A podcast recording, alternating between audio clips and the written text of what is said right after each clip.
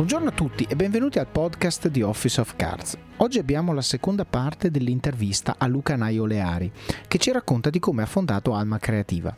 Sentirete una storia davvero molto umana di che cosa voglia dire fare impresa, con passione ma senza esperienza. Sentirete i suoi errori, le lezioni che ha imparato, il modo in cui si è rimboccato le maniche e si è messo a studiare per acquisire le competenze che gli servivano per avere successo. Luca ci racconta con grande candore aneddoti veri di vita aziendale, come ad esempio le notti insonni che ha passato prima di fare la sua prima assunzione, la chiusura del primo bilancio, il momento in cui ha dovuto ammettere di non essere preparato di fronte al suo primo potenziale cliente e tante altre storie. Una storia genuina, intima, raccontata quasi in punta di piedi, che sono certo lascerà il segno in molti di voi, sia che vogliate fare gli imprenditori, sia come persone in senso lato. Prima di lasciarvi l'episodio vi ricordo alcune cose. Partiamo da una nuova iniziativa. Tempo fa avevo attivato l'opzione abbonamento di Apple Podcast per condividere i podcast in anteprima con gli ascoltatori, ma così facendo lasciavo fuori oltre la metà di voi che non usate dispositivi Apple. Ho quindi deciso di abbandonare quella strada e usare invece Patreon. Se volete ascoltare gli episodi in anteprima appena ho finito di sistemarli, spesso con uno, due o anche tre mesi di anticipo rispetto alla data di pubblicazione ufficiale, andate su patreon.com barra Office of Cards, troverete il link nelle show notes di questo episodio e iscrivetevi. Riceverete una notifica appena carico un episodio e ovviamente caricheremo altri contenuti esclusivi nei prossimi mesi, quindi assolutamente vi aspetto lì. Poi altra novità, ho lanciato un altro podcast che si chiama Pillole di Office of Cards, in cui troverete estratti di pochi minuti tratti da episodi passati di Office of Cards oppure dal mio canale YouTube. Se avete scoperto da poco questo canale, Pillole è un modo per farvi un'idea dei contenuti di ciascun episodio, di tutti gli episodi vecchi, una sorta di trailer se volete. Se vi piace un contenuto potete andare a sentire l'episodio completo da cui è stato tratto, così da cogliere appieno il senso della frase inserita nel suo contesto. Se invece siete ascoltatori di lunga data, beh, i primi episodi hanno ormai 4 anni, quindi Pillole è anche per voi, per aiutarvi a ricordare concetti che forse si sono un po' sbiaditi nella vostra memoria. Andate quindi a cercare Pillole di Office of Cards nel vostro player di podcast, Apple, Spotify o qualsiasi altra cosa usiate e iscrivetevi. Ah, dimenticavo, diversi ascoltatori mi hanno detto che hanno scaricato alcuni episodi e tagliato frasi che si ascoltano spesso per motivarsi. Bene, con Pillole vi faccio io il lavoro, quindi mettetele dritte in repeat e andate a spingere. Poi c'è la pagina YouTube, che ovviamente si chiama Office of Cards in cui condivido contenuti su vita aziendale, produttività personale, leadership, gestione delle persone e delle relazioni.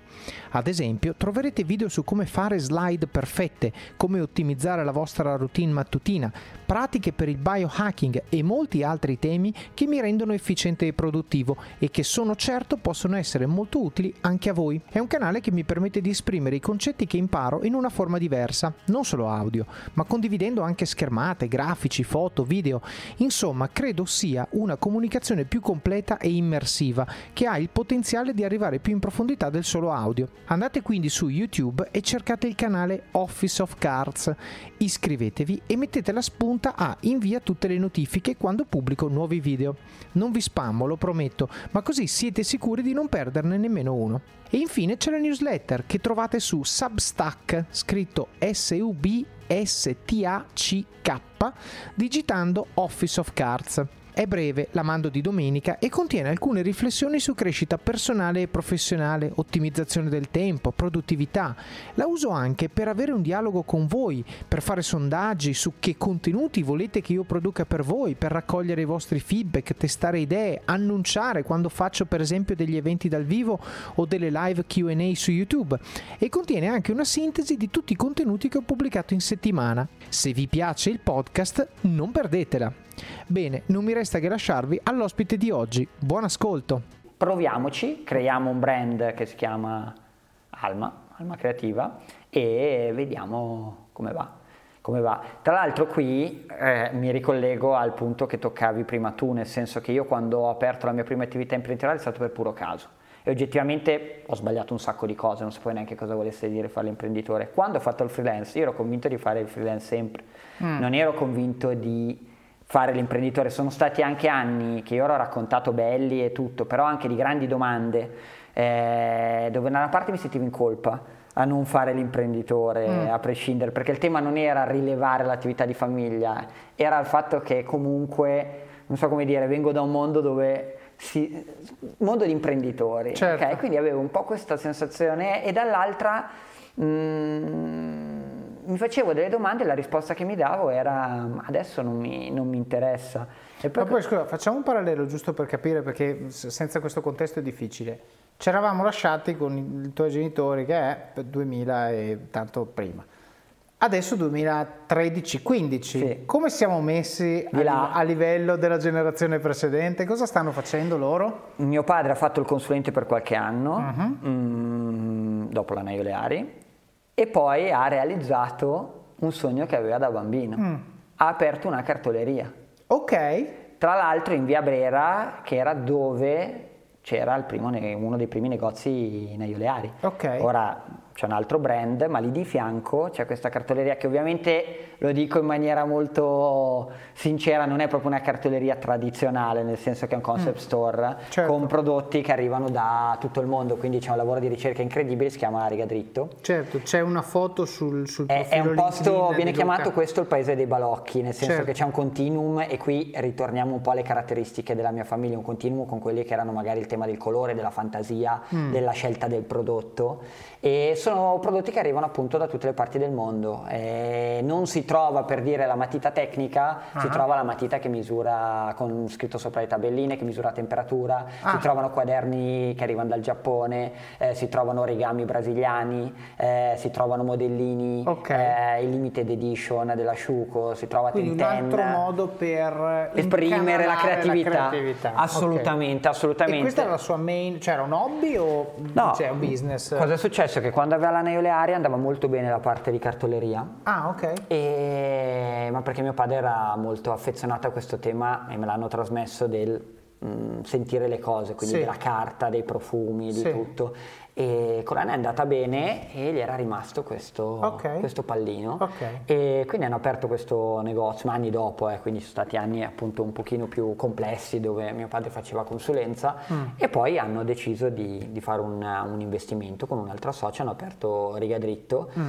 e, eh, ed è diventata la mia seconda casa, nel senso okay. che io ho fatto lì ovviamente il commesso, ho dato una mano, ancora oggi ogni tanto li aiuto sulla parte Instagram per dire col Covid, certo. li ho aiutati a fare un passo per loro da giganti che era quello di iniziare a raccontare i prodotti e venderli anche online. Okay. Però è chiaro che Cuba il per affetto il 2% del mio tempo, nel certo. senso, però è una cosa che ho fatto per tanto tempo, soprattutto i weekend magari per arrotondare tutto, certo. andavo lì e, e, tra l'altro il tema di lavorare direttamente in negozio mi ha insegnato tantissimo anche sulla strategia commerciale, di marketing, di comunicazione, perché avere a che fare col cliente, vendere certo. prodotto. Lì tra l'altro. Esatto, è certo. molto diverso. Poi insomma, avere a che fare col cliente il lunedì con la pioggia e riuscire a mantenere un certo plomb, riuscire a capire le esigenze di chi è davanti, questa mm. è una cosa che i miei genitori mi hanno trasmesso dai tempi di Anna Ioleari. Certo. Io quando ero piccolo andavo in negozio con loro a, a vedere come vendevano gli orologi e tutto e sono mondi diversi perché io faccio servizio oggi con Alma, certo. loro hanno sempre fatto prodotto, sono sempre stati dei negozianti, tant'è che la loro attività che oramai c'è da tanti anni è, è anche questo è un negozio, alla fine un esercizio commerciale, però le dinamiche sono trasversali, certo. cioè ci sono proprio delle dinamiche di vendita, di comprensione della, delle necessità dell'altro, di ascolto, come dicevi tu prima, mm. che sono molto simili a quello che, che, che vedo anch'io nel mio lavoro di tutti i giorni. Certo.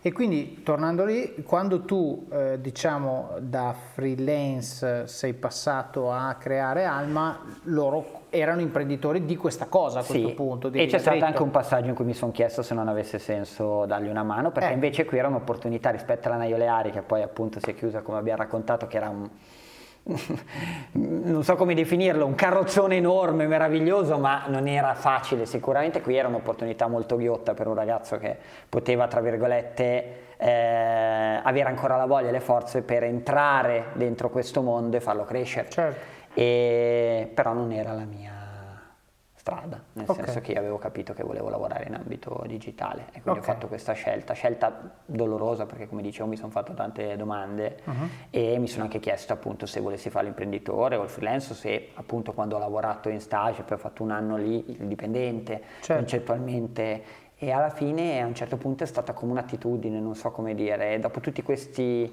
questo percorso mi sono reso conto che mi piaceva proprio riuscire a far crescere le cose. Certo. E quindi quando ho proposto a quelli che poi sarebbero diventati i miei soci di aprire Alma, avevo già, tra virgolette, risposto a questa cosa. Ora la faccio semplice, però come dicevo sono stati, prima tu dicevi, raccontavi che hai avuto degli anni dove eri un po' confuso, nel senso facevi degli io le ho provate un po' tutte, nel senso Certo. volevo capire, c'era sto fil rouge che poi ho ricostruito dopo, che era il contenuto, ma mh, ho vagato un po' a vista, ho navigato a vista e soprattutto ho avuto anche uno o due anni quando sono tornato dall'esperienza all'estero, dove prima di scegliere poi di aprire questa società, eh, ero in una via di mezzo, non ero contento di essere tornato, eh, non ero convinto di voler aprire un'attività mia, ero in un periodo in cui non so come dire, mi facevo tante domande e non trovavo risposte. Mm. E, e poi lavorando in realtà mi sono convinto che, che era quello che volevo fare, cioè la risposta paradossalmente mi è arrivata facendo, Certo. facendo e rischiando un pochino. Ma mm, hai detto paradossalmente, ma non è paradossale, cioè il tentativo ed errore, insomma, metodo scientifico sperimentale, no? chiaramente tentativo ed errore è un modo per arrivare alla verità, perché tu dici provo, vedo, si attacca, non si attacca.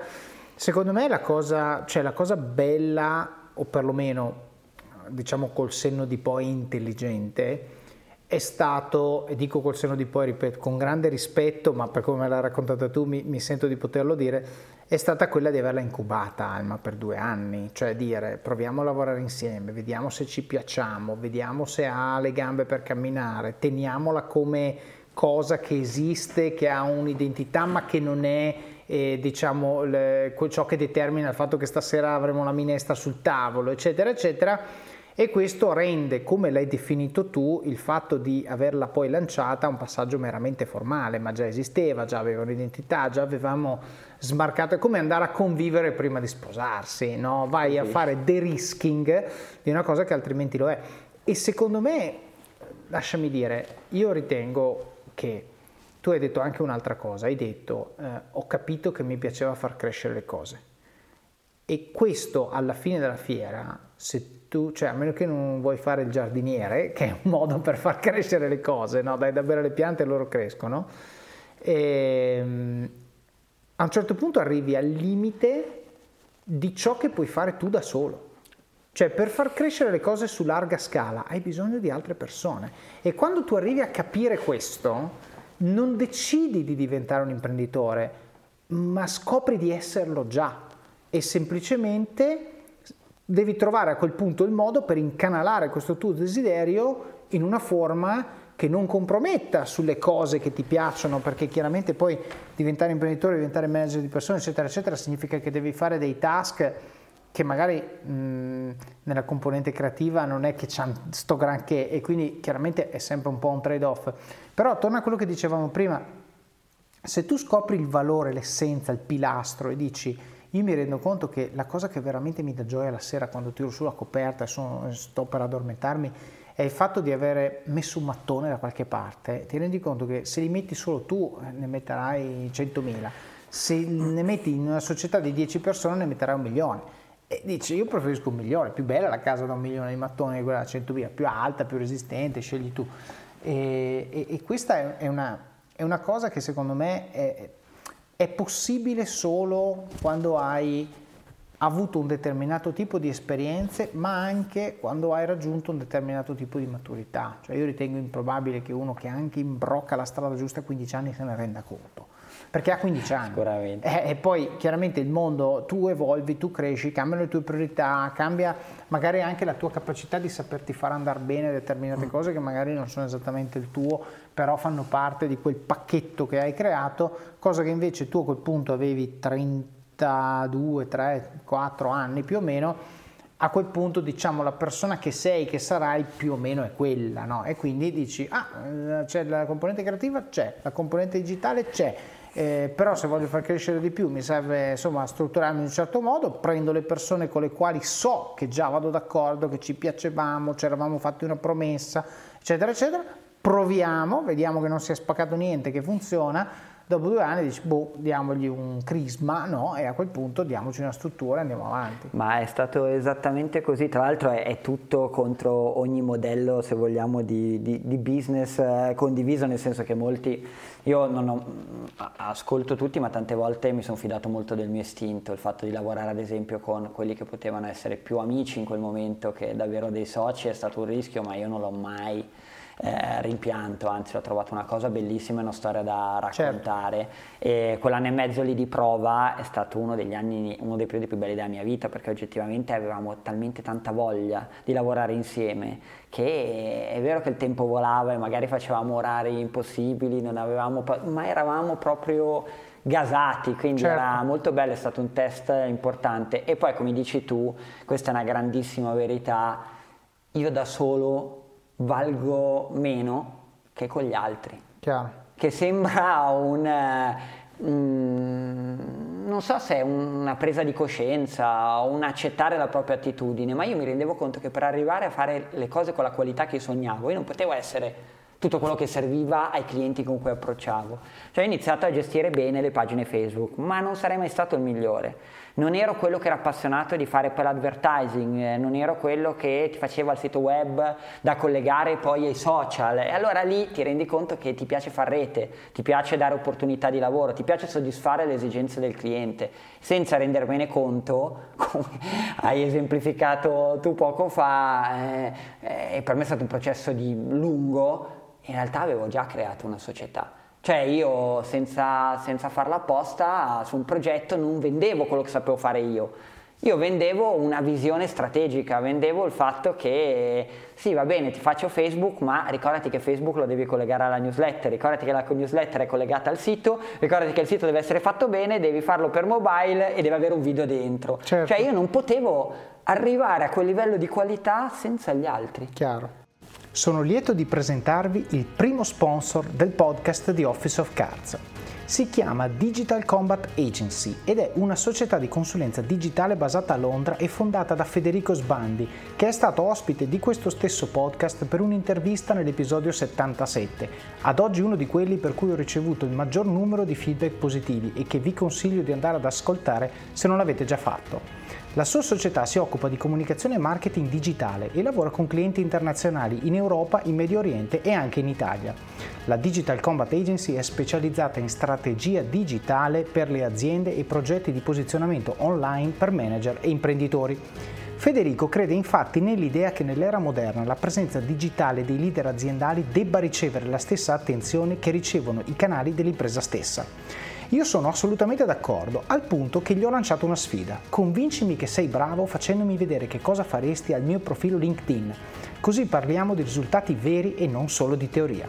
Beh, con i suoi suggerimenti in un solo mese ho raddoppiato le visualizzazioni medie dei miei contenuti e triplicato le visualizzazioni per i post più visti. Se sentite che voi o la vostra azienda avete bisogno di supporto strategico sul digitale, visitate il sito web www.digitalcombatagency.com, agency scritto agency con la Y. Non potrei consigliarvi posto migliore per prendere in mano la vostra strategia di comunicazione digitale e lo dico perché l'ho provato io stesso. Trovate anche il link in descrizione. Poi detto questo è stato un percorso anche quello perché non è che fin da subito eravamo credibili, spendibili, avessi vicino a me o io fossi il miglior professionista certo. eh, sul mercato, quindi certo. in realtà mh, mm, di cavolate ne abbiamo fatte perché quella qualità che io promettevo e questo è stato un tema per me, poi spesso non riuscivo a, all'inizio a garantirla, nel senso che non è che vendessi fumo, ma io avevo in mente una cosa che poi era difficile mettere a terra perché mi scontravo con le difficoltà del day by day, della, mm, del fare l'imprenditore, dell'imparare le cose facendole, sbagliandole. Certo. E quindi ho capito lì invece l'importanza di sì lavorare con gli altri, ma ricordati sempre che tu ci stai mettendo la faccia. Certo. Quindi devi sempre eh, guidare il brand, l'azienda la persona in un percorso dove tu sai che quello che gli stai facendo è, è giusto per lui. Certo. E lì mi ha aiutato l'essere imprenditore perché spesso una cosa che dico quando lavoro per, per qualcuno è cerchiamo di essere un investimento non un costo, perché uh-huh. da imprenditore capisco benissimo cosa vuol dire. Chiaro. Soprattutto se sei una piccola media impresa, sapendo che in Italia il substrato è microimprese e piccole e medie imprese, siamo credo al 97%, non so qual è ora la proporzione, ma certo. siamo tutti lì. Sì, sì, eh, ricordarsi che tutti parlano tanto di branding, di visibilità, ma la verità è che tutti vogliono avere un ritorno poi dagli investimenti certo. che fanno ed è giusto che sia così. E quindi io ho trovato la risposta a questa mia esigenza del metterci la faccia solo grazie agli altri, perché promettevo una qualità che io da solo non potevo garantire. Certo. E uno diceva, vabbè, potevi benissimo vendere solo quello che facevi te e portarti a casa 10 pagine Facebook, ma mi interessava che crescesse il, il brand. Certo, beh, torna a quello che dicevamo anche prima, no? il fatto di dire mi setto un'asticella a un certo livello e dopodiché dico questa è la mia brand promise, adesso devo capire come fare a, a deliverarla e se servono altre persone, ben venga. Questo tra l'altro è anche il modo giusto in cui un imprenditore riesce a fare un passo indietro e quindi a capire, come dicevi tu prima molto bene, che eh, il, il, valore che io posso mettere mm, è, è, finito, ma se io voglio raggiungere un livello che da solo non raggiungo, appunto devo abilitare altre persone che, che mi completano. Senti, parliamo adesso un attimo di Alma, no? Sì. Giusto per... Allora, intanto eh, questo podcast abbiamo la fortuna di registrare nel tuo ufficio che devo dire è è uno stile diverso, ma è colorato eh, come, come, siamo noti, diciamo, come siamo noti associare al cognome che porti. Quindi definirei questo lo stile Luca Naioleari, perché c'è la componente Naioleari, ma è decisamente molto, molto Luca.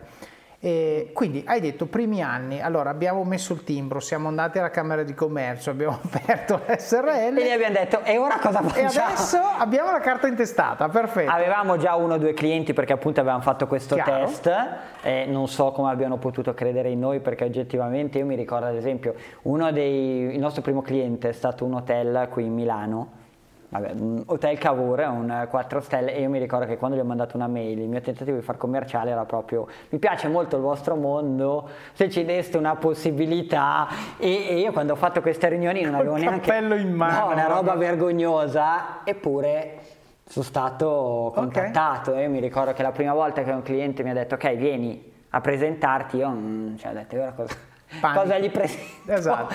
Non avevo un portfolio, non avevo storia, non avevo niente e avevo anche sottovalutato un aspetto che si trattava in questo caso di un hotel che è un mondo completamente a sé a livello di comunicazione perché poi ogni settore ha certo. le sue dinamiche, fa attenzione ai numeri o al marketing in maniera diversa ed era stata una tragedia anche lì, incredibile, avevo fatto questa chiacchiera dove a un certo punto era, non sapevo rispondere a nulla, mi aveva fatto una domanda tecnica sul loro ambiente legata mm. al marketing, io non ne sapevo nulla e quindi ho alzato bandiera bianca e ho detto senta facciamo così. Mi dia due le mesi do il diario che mi aveva no, fatto vincere il colloquio dieci anni no, le ho detto mi dia due mesi di tempo sono impreparato. Okay. però ho voglia di fare. Vado eh, e torniamo con una presentazione studiata e ragionata e poi alla fine è diventato il mio, okay. il mio, primo, il mio primo, cliente. Però per dire mi, ci siamo trovati noi tre che eravamo pieni di voglia pieni di idee però noi avevamo le basi, nel senso avevamo la società, avevamo un ufficio che avevamo preso che era classica storia eh, del garage, dell'ufficetto eh, in un sottoscala eh, e questo primo cliente, questi due clienti con cui avevamo già lavorato e avevamo testato delle cose e il nostro compito era quello di iniziare invece a, a lavorare davvero Però, con qualità. Scusami, voglio, voglio rimarcare una cosa perché eh, cioè, cioè allora, adesso la dico un po' scherzosamente, ovviamente, no? Mail patetica da elemosiniere. Sì, sì. Vado là e più o meno scena muta sulle domande di cui io dovrei essere l'esperto, eppure è diventato cliente. Questo secondo me ci dice due cose. Ci dice innanzitutto che provare comunque non costa niente, cioè la mail patetica, meglio mandarla che non mandarla, poi meglio se non la mandi patetica, però quello che e io è una conversazione che sto facendo adesso in questi giorni con mia moglie che vuole lanciare una cosa, ma dice ma però non so, mille dettagli. Io gli ho detto fai qualcosa, ok? Butta qualcosa fuori, poi aggiusti. Tanto non c'è nessuno che parte con l'idea perfetta e poi arriva, ma tutti partono con l'idea imperfetta e poi, come dicevamo prima, ascoltano il cliente, bim bum bam, e trovano il loro percorso. No? Quindi tu lo stesso discorso, mandavi mail patetiche che è meglio che dire oh non so cosa scrivere, oddio, quindi non mando niente. Punto uno. Punto due, Vai là, fai scena muta, però gli hai detto questa frase, adesso poi non so se ricordi qualche altro aspetto, però molto interessante dire guardi, io ho le idee, ho la creatività, ho tutto, ma sono impreparato adesso, ok? Mi dia due mesi, torno, è un bel modo per gestire una figura di merda, lasciami dire, se, se posso dirlo, perché comunque dici, mi prendo totalmente ownership e responsabilità del fatto che sono venuto qua a farti perdere tempo, oggettivamente, ma tornerò, se mi dai una chance, studio e ti dimostro che quello che ti ha fatto pensare che io fossi degno di questa prima mezz'ora a seguito della mail patetica c'è, solo che adesso veramente non sono preparato. E quindi è veramente, cioè il fatto che l'epilogo sia che poi è diventato cliente è molto bello perché altri errori direi che non potevi fare in questa no. cosa. Eppure è andata a buon fine perché ti sei messo lì, hai rispettato la persona, hai provato, ti sei messo in gioco e hai fatto il lavoro che ti ha permesso di essere poi credibile e di avere successo. Ma io ho una teoria su questo aspetto che mi porta avanti anche nella crescita, cioè mh, la cosa peggiore è non provare in nessun modo a lasciare il segno durante una chiacchiera, mm. quindi io a volte penso che è meglio essere sinceri, sbragare o dire una cosa che può essere anche una provocazione alla fine, giusto per far capire che tu ci tieni, ma perché è vero, nel senso io mm, anche lì avevo contattato questa struttura perché mi piaceva, uh-huh. non è che ho detto, cioè era sovrastimata rispetto alle dimensioni che aveva noi, mm. era molto più probabile che facessimo una figuraccia certo. che piuttosto che andasse in porto, quindi certo. avevo già calcolato che qualcuno mi avrebbe massacrato, uh-huh. però dall'altra pensavo, cavoli, un po' come dicevi tu, non se non ho qualcuno d'altra parte, chi mi può massacrare? Cioè come posso imparare? E allora ho bruciato le tappe, nel senso sono andato un po' in maniera kamikaze, cercando di portarmi a casa più informazioni possibili dalle certo. chiacchiere che facevo certo. e cercando di essere sincero, che poi quella è stata una costante, questa mi è stata trasmessa dalla famiglia, cioè io non ho mai raccontato cose che... Mm, cioè, ho sempre cercato di essere sincero, mm. anche quando consiglio ad oggi a un'azienda di fare o non fare una cosa, molto spesso non è commercialmente eh, la più fruttuosa per noi, certo. però mi metto sempre nei panni dell'altro e quindi certo. lì alla fine l'alternativa era ringraziare, andare e magari lasciare per sempre un'idea di qualcuno che non aveva niente da dire. Io non ho fatto scena muta, io non sapevo rispondere, ma lì devo ringraziare l'università, perché non essendo mai stato un grande studente, mm. diciamoci la verità, io ero il classico, diciamo, studente che doveva sopperire alla mancanza dello studio cercando di usare la dialettica certo. e quindi io non ho fatto scena muta, diciamo che non ho risposto in maniera tecnica a quello che lui si aspettava ed avendo di fronte una persona numerica sembravo un, esatto, veramente un merlo, sa, non so come altro dire, lui ne sapeva talmente tanto che io veramente non sapevo come, come, come rispondere. Certo.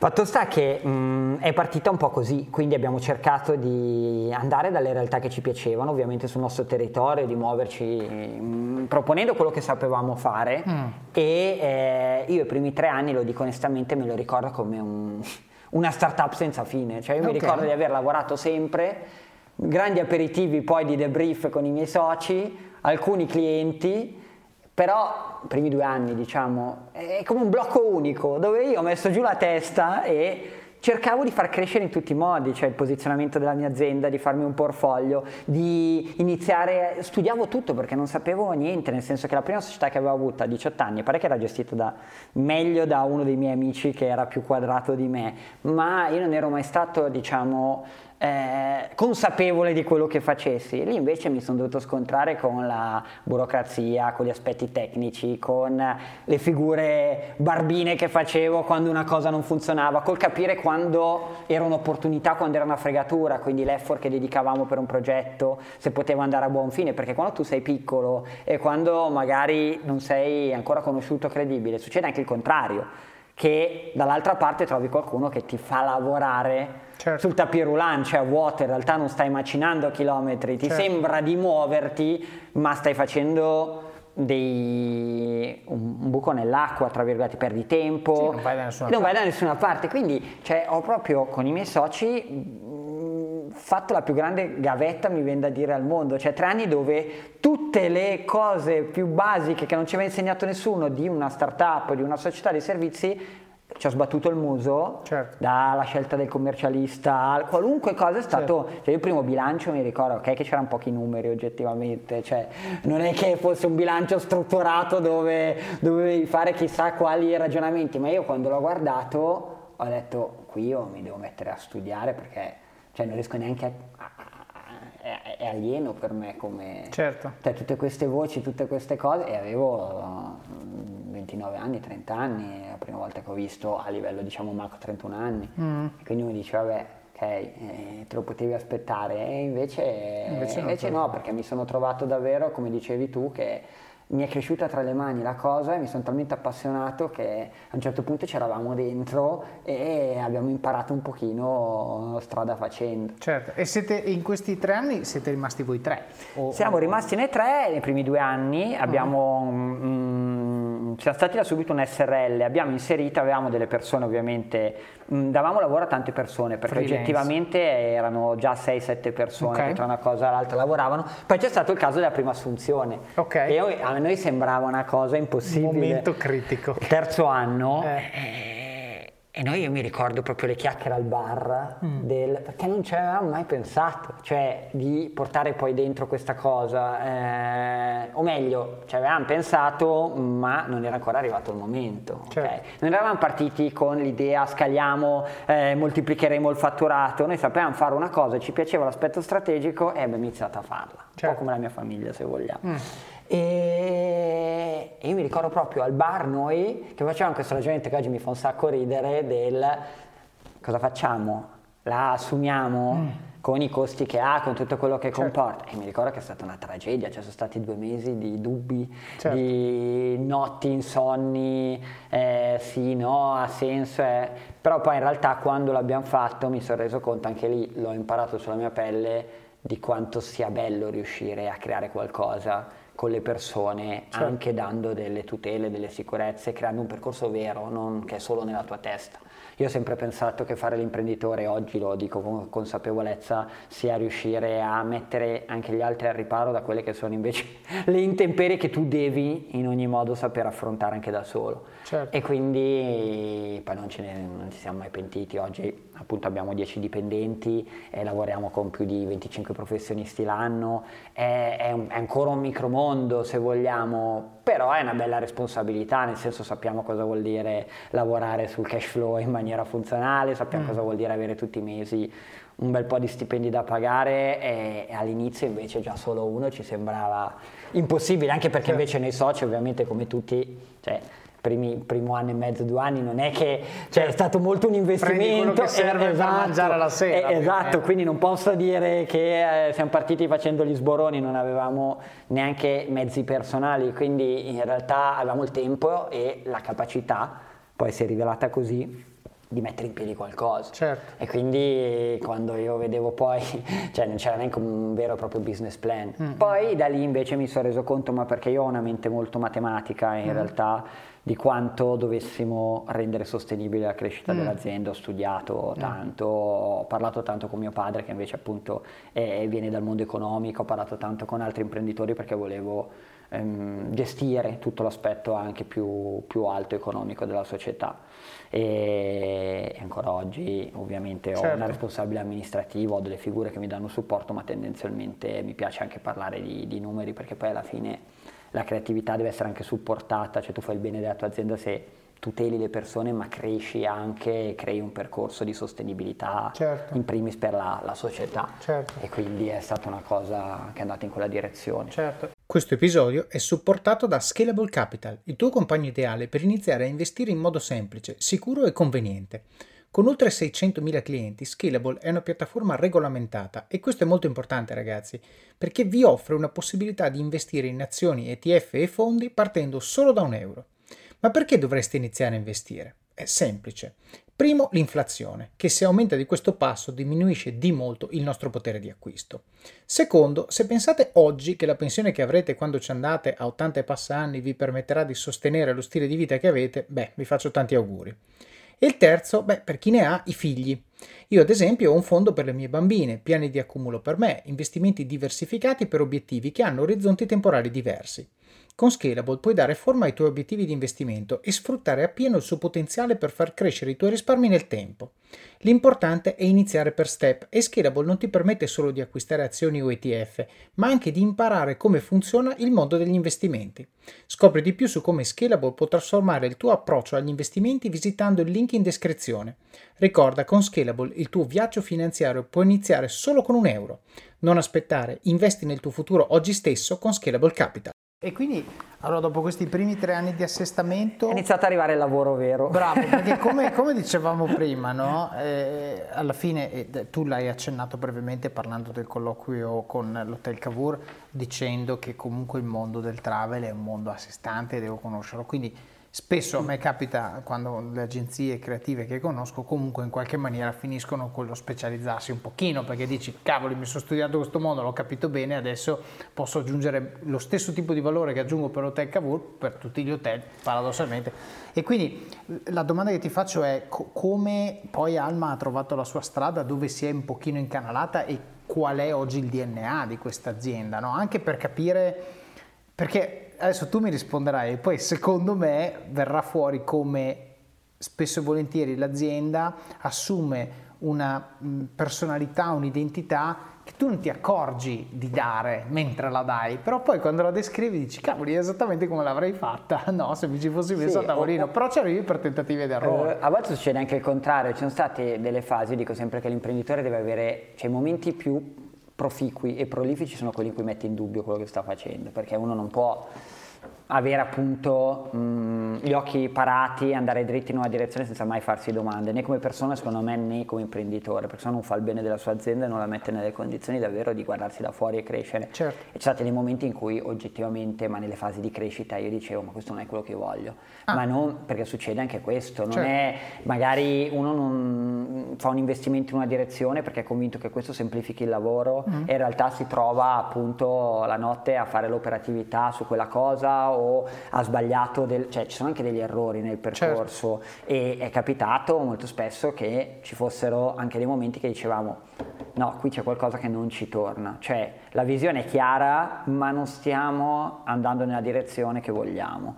Mm, a volte anche quando i numeri erano dalla nostra, quando cresceva mm. il fatturato, ad esempio il fatturato è un tema che per molti è importantissimo, io ho sempre parlato solo di parametri di sostenibilità aziendale. Mm. Ci sono stati momenti in cui la società cresceva ma non cresceva con i clienti giusti okay. non cresceva con i clienti che ci permettevano davvero di portare qualità e eh? magari altri se ne sarebbero fregati o magari altri avrebbero puntato sul settore dove c'era più possibilità mm. di scalare. Mm. Noi invece abbiamo sempre fatto una scelta che era, noi abbiamo un imprinting molto chiaro legato alla strategia, all'idea e alla creatività. Mm-hmm. Tant'è che prima tu hai parlato di questo ufficio che ricorda un po' la neve aria, noi lo chiamiamo il laboratorio delle idee. Okay. Quindi noi siamo cresciuti col mito del delle officine anni 80, però senza rimanere affascinati, diciamo così tanto da rimanere intrappolati nel vintage. Okay. Cioè, abbiamo ricreato un posizionamento che ora è il frutto di anni di lavoro, soprattutto anche il Covid, devo dire, ci ha aiutato in questo, poi magari vi, vi, ti racconterò come mai, però il timeless ideas, cioè il concetto del senza tempo, mm. il fatto che si possa raccontare la storicità di un brand, la sua tradizione, la cura, le persone con strumenti innovativi. Ecco, secondo me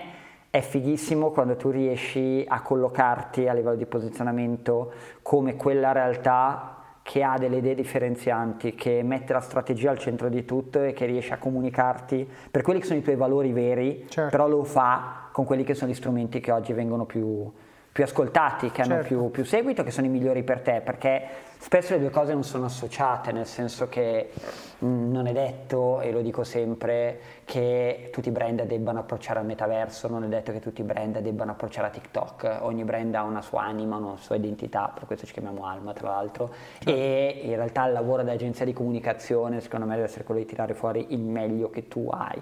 Mm. Io dico sempre che l'azienda è come la persona, molto spesso copia gli altri, prima parlavamo di desiderabilità sociale, ma la vera figata è quando tu parti da te. Certo. E è uguale, nel senso con i tuoi pregi e anche i tuoi difetti, che ovviamente da azienda devi mascherare un po' di più, però concettualmente ti metti a nudo da quel punto di vista e riparti davvero da quello che ti differenzia, perché se tu rimani adeso a quelle che sono le tue caratteristiche, difficilmente gli altri potranno superarti su quelli che sono gli aspetti in cui tu vai forte. Certo. Perché tu sei te stesso. Certo. Questo è un messaggio che io porto sempre lato posizionamento, che per me è decisivo, perché spesso mi viene detto, eh, vabbè ho capito la strategia, ma io voglio fare come loro, oppure come faccio a dire qualcosa che è tanto interessante. Se non hai nulla da dire, se non hai un prodotto che funziona, è un tema. Se invece il tuo prodotto funziona e non stai trovando il modo giusto di raccontarlo, devi trovare assolutamente la chiave per, Certo. per, uh, per farlo. E quindi per tornare un po' a tutto, tutto, questo tema, noi abbiamo deciso di posizionarci in un modo che non è strettamente verticale su dei settori, mm. ma è più un approccio che parte proprio dai valori. Quindi mm-hmm. noi siamo la realtà che ad oggi cerca di comunicare il tuo posizionamento e i tuoi valori attraverso gli strumenti più innovativi, mm. rispettando però il potere della tradizione, la tua storia e la tua visione. E questo vuol dire ovviamente un gran lavoro di creatività, un gran lavoro di studio, io lo dico sempre perché... Mm, devi vedere se le idee che hai non sono state fatte da altri, eh, differenziarsi vuol dire studiare tanto perché vuol dire che devi prendere invece spunto. Certo, perché devi capire cos'è bene. la norma e eh, poi esatto. devo differenziarmi. Ed è un lavoro che spesso viene sottovalutato, spesso viene chiesto un lavoro molto operativo, invece quello che abbiamo imparato dopo tanti anni è che quello che fa la differenza è chi è pensante, certo. cioè chi riesce a gestire gli attori che magari poi fanno bene quella cosa in verticale, ma dando delle guideline, delle direttive che sono davvero di strategia strategia di visione di valore. Certo. E secondo me in questo il Covid, mh, con tutto il disastro che ha portato, in realtà ha portato una nuova consapevolezza dal punto di vista del voler essere un pochino più onesti lato comunicazione, del ri, ritrovare il contatto umano mm. eh, perché non l'abbiamo avuto per tanto tempo, l'importanza di eh, potersi fidare dell'altro, io ci credo molto, mm, a volte ci credo di meno, però diciamo che provo a rimanere convinto di questa cosa e noi cerchiamo di farlo con la comunicazione, quindi rimettere le persone al centro, rimettere le storie al centro, rimettere certo. il valore al centro. Ma tra l'altro mi piace molto il parallelismo che tu hai fatto tra l'azienda e il self di cui abbiamo parlato prima, perché comunque tutto parte dal fatto di sapere chi sei. No? E quindi spesso e volentieri le aziende seguono le mode perché sono mode, non sì. perché sono una cosa che in qualche maniera dà enfasi a ciò che loro comunque sono, ma semplicemente perché lo fanno gli altri. E quindi eh, ti ritrovi spesso e volentieri ad avere, in questo caso parlavamo di una strategia di comunicazione, ma possono essere anche i valori aziendali, il brand, il logo, scegli tu, che finisce col non rappresentarti più, no? ed è lì dove, secondo me, tante aziende corrono rischi forti, perché nel momento in cui tu fai quello che fanno gli altri vai a giocare nel loro campetto, la palla è loro, e lì occhio, perché eh, la palla è mia me la porto anche via. Invece se un'azienda ha il coraggio di mantenere la sua identità, così come una persona ha il coraggio di mantenere una sua identità, e questo voglio dire, io dico sempre una cosa, mia moglie ogni tanto dice che sono un po' troppo brutale quando la dico, però dico, se una persona che ha fatto parte del mio passato, uh, un'amicizia, non so, un rapporto di qualche tipo, oggi non mi dà più niente, io taglio. Oh, è brutale? Certo che è brutale, però attenzione, se abbiamo fatto un percorso bellissimo insieme, abbiamo vissuto delle esperienze che ci ricorderemo forever, però io poi ho preso una direzione, tu hai preso un'altra direzione, più tempo oggi io passo con te, più svilisco il valore del tempo bello che abbiamo trascorso insieme.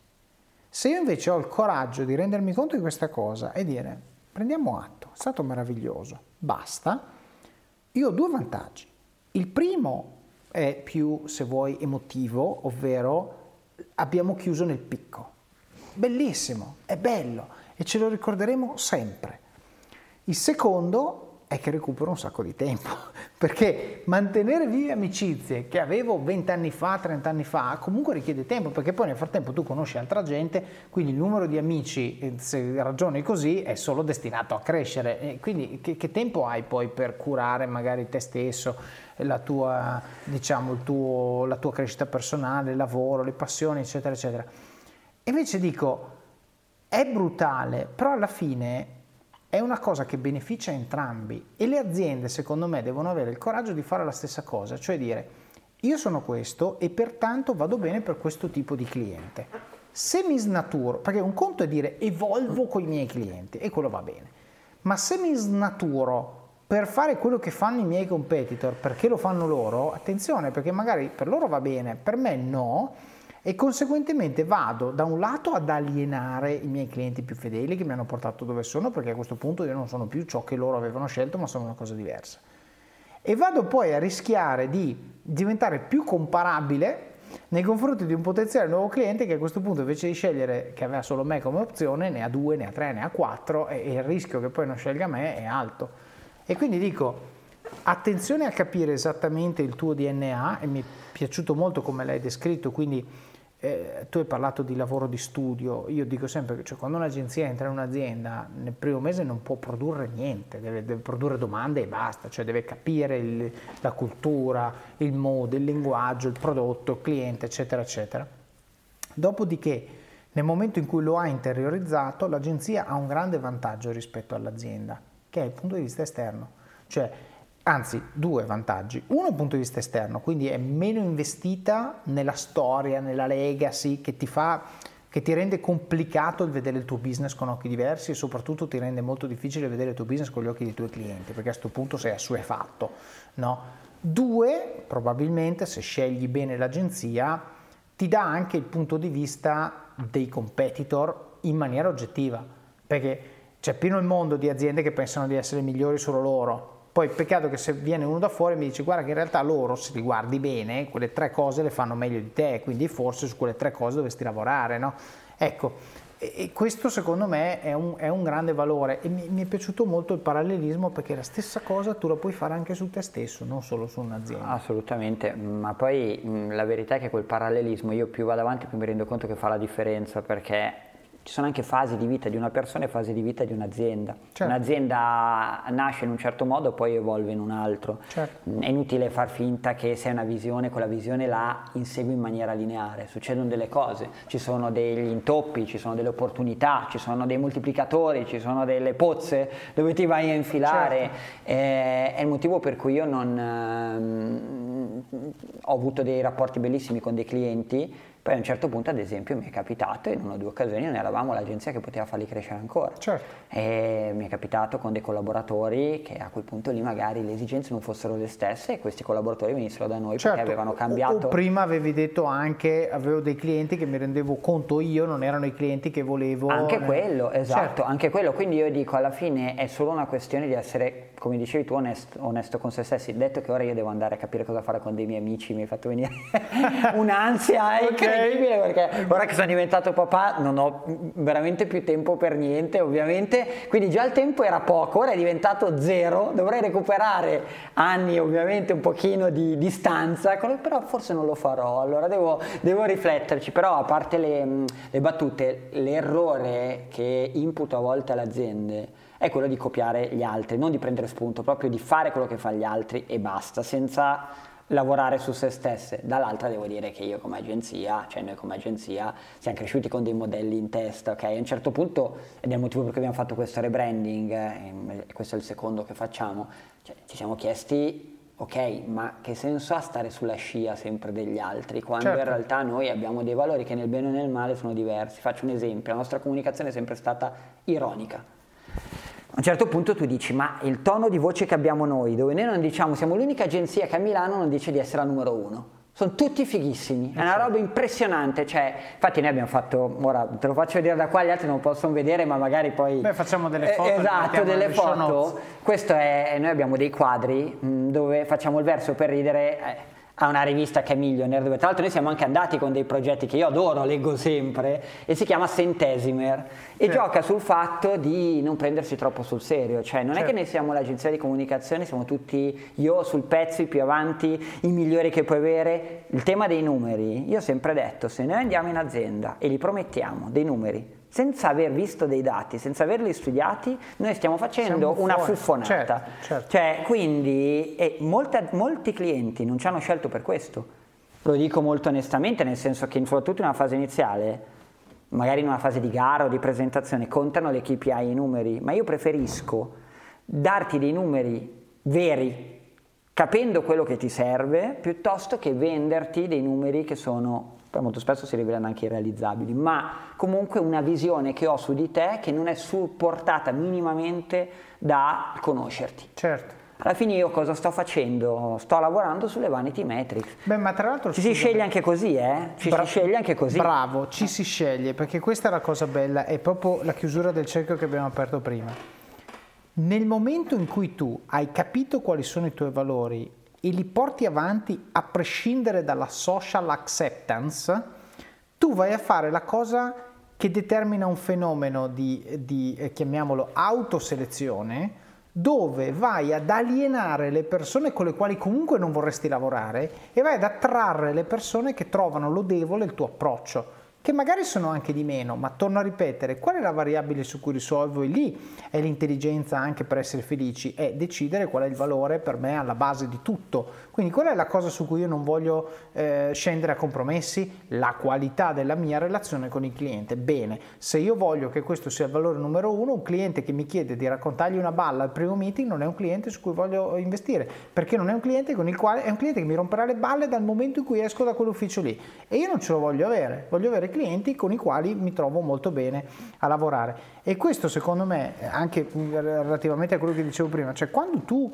sei chiaro e trasparente, innanzitutto con te stesso e poi nella comunicazione di te stesso verso il mondo esterno, su che cosa si becca uno che lavora con te, uno che interagisce con te, uno che vuole avere un rapporto con te, è facilissimo. Probabilmente un bel po' di gente non ti vorrà neanche girare a 10 metri di distanza, però quelli che entrano sanno cosa vogliono e con loro puoi costruire un rapporto molto fruttifero a livello emotivo, ma magari non solo, anche professionale e di vari tipi, proprio perché è basato su una premessa estremamente chiara. Invece, proprio quello che dicevo prima è, se tu vai avanti con un copione che andava bene vent'anni fa, ma tu adesso sei una persona completamente diversa, che ha delle disponibilità di tempo completamente diverse, degli interessi completamente diversi, un lavoro completamente diverso, ma cosa hai in comune con quelle persone? Sai cosa? Un passato, punto. Ma non è così, perché allora ogni volta che ci vediamo, parliamo di vent'anni fa e poi l'anno prossimo saranno 21 e quello dopo saranno 22, ma dove stiamo andando? Da nessuna parte. E questo secondo me,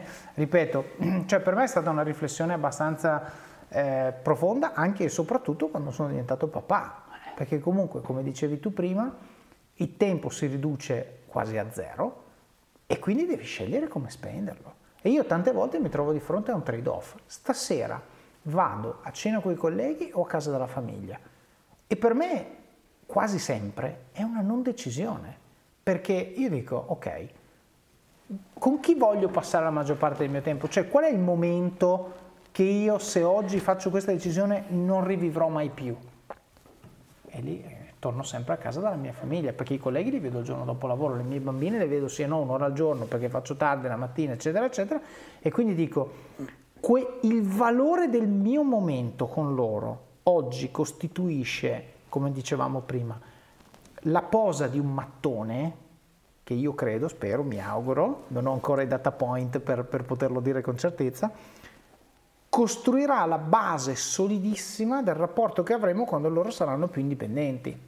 Perché queste cose qua te le ricordi, no? Io eh, beh, quando ero piccolo, i miei genitori piccoli imprenditori del Veronese, niente di macroscopico, però ricordo molto bene che loro lavoravano fino alle 8 9 di sera, eccetera, eccetera, ma quando io ero, per esempio, eh, avevo 5-6 anni, pur di cenare insieme, mi portavano in azienda a mangiare la pizza con loro e io questo lo ricordo e quindi dici oggi devo cercare di traslare questa cosa lì. Poi ovvio che quando i tuoi figli magari hanno 15 anni e alla sera comunque escono loro, allora uscirò anch'io, va bene, chi se ne frega, no? Poi tanto devi andarli a prendere, sei fregato, almeno già sono fuori.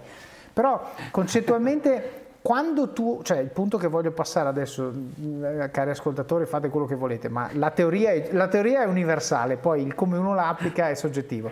La teoria universale è se tu hai chiari quali sono i tuoi valori, non devi quasi mai prendere una decisione perché ogni volta che hai un'opzione si mappa in maniera chiara su, eh, diciamo, sui tuoi valori, una meglio, l'altra peggio. E quindi a quel punto basta, vai dritto secondo la macro decisione che tu hai preso a monte, che è io oggi do valore al tempo che passo in famiglia superiore rispetto al tempo che passo a fare altre cose. Apro e chiudo una parentesi, in questo periodo in cui stiamo registrando questo, questo episodio, io sono indietro a livello di pubblicazione dei contenuti video sul mio canale YouTube, ok?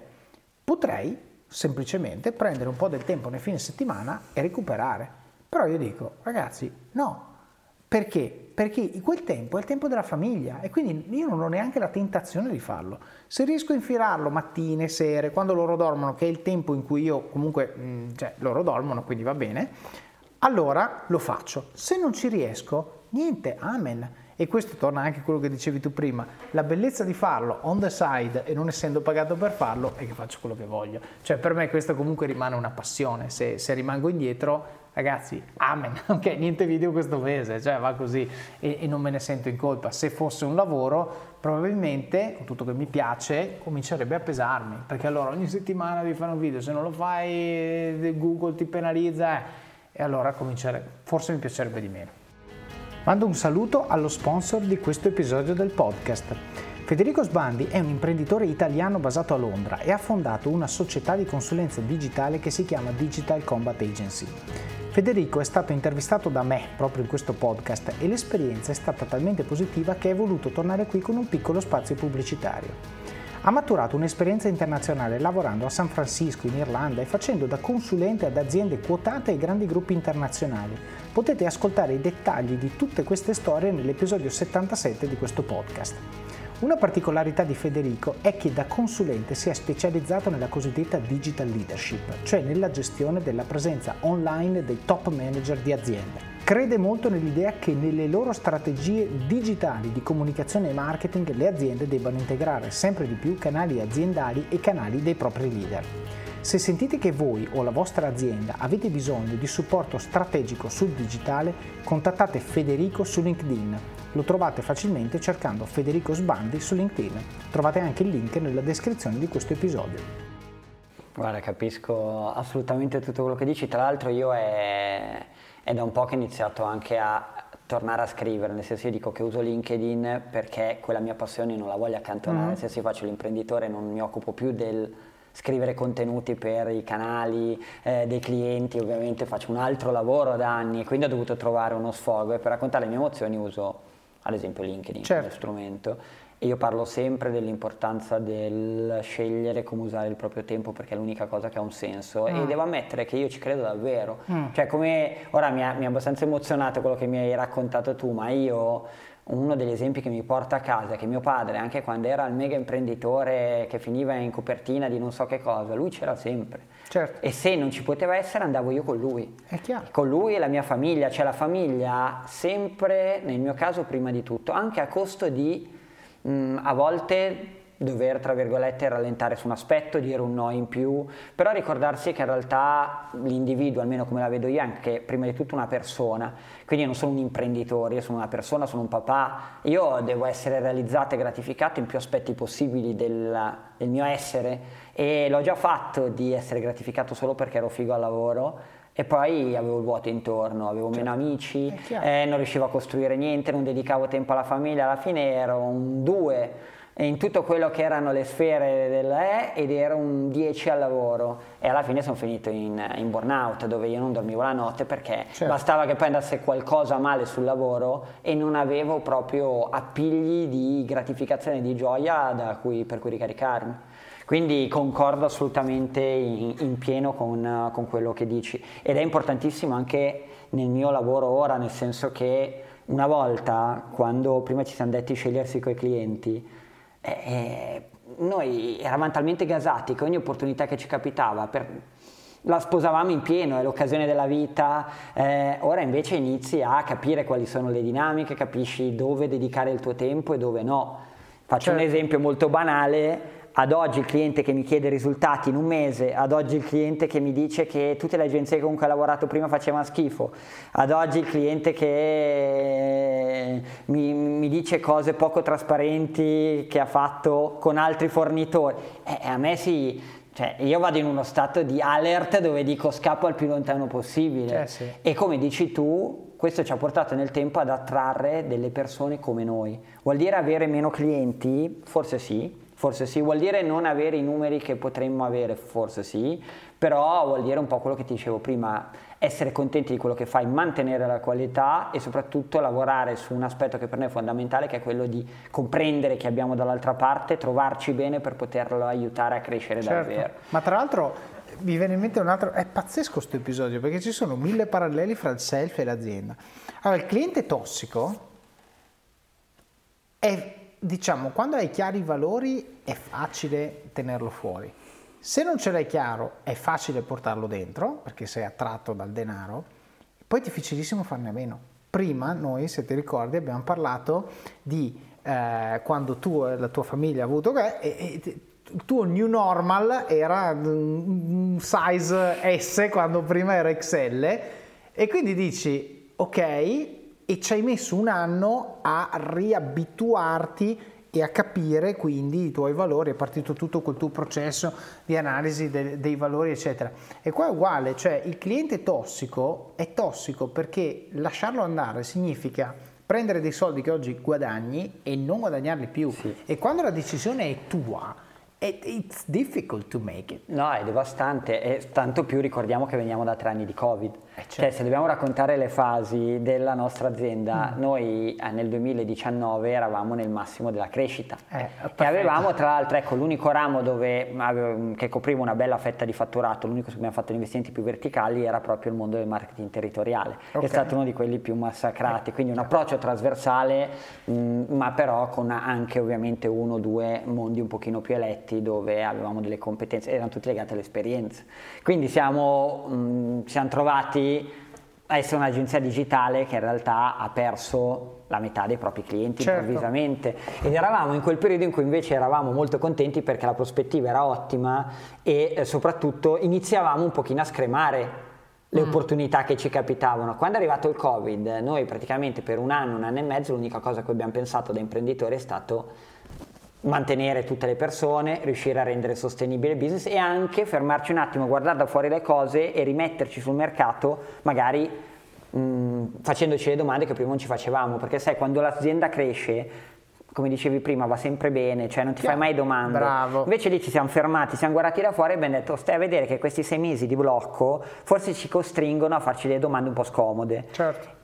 È successo, ma questo era un percorso che mh, mm, già stava capitando, che ci siamo separati da, da, Sergio, uno dei soci, per scelte di vita, semplicemente siamo mm. più amici di prima, ma succede anche questo nel mondo del lavoro e io e Alice ci siamo guardati un attimo dentro e abbiamo detto ma ci piace la società così come ora anche se sta, stava crescendo tanto? Cioè questo stop ci deve costringere solo a aspettare che la parentesi si chiuda per ripartire esattamente come prima o rimescoliamo delle cose perché abbiamo capito delle cose mm. col Covid, diventando genitori, eh, cambiando fasi della nostra vita eh, e da lì è partito tutto questo nuovo ragionamento sul posizionamento che ad oggi ci ha portato a lavorare su strategie su tanti canali diversi, ma soprattutto, che è quello che mh, mm, hai condiviso tu prima, iniziamo ad avere dei clienti che ci scelgono proprio perché siamo quel tipo di realtà lì. Certo. Che per me è una cosa bellissima, cioè il senza tempo si sposa con eh, un risico per dire che ha il car- cararmatino che è l'oggetto più iconico di sempre, che certo. ha attraversato le generazioni. Noi è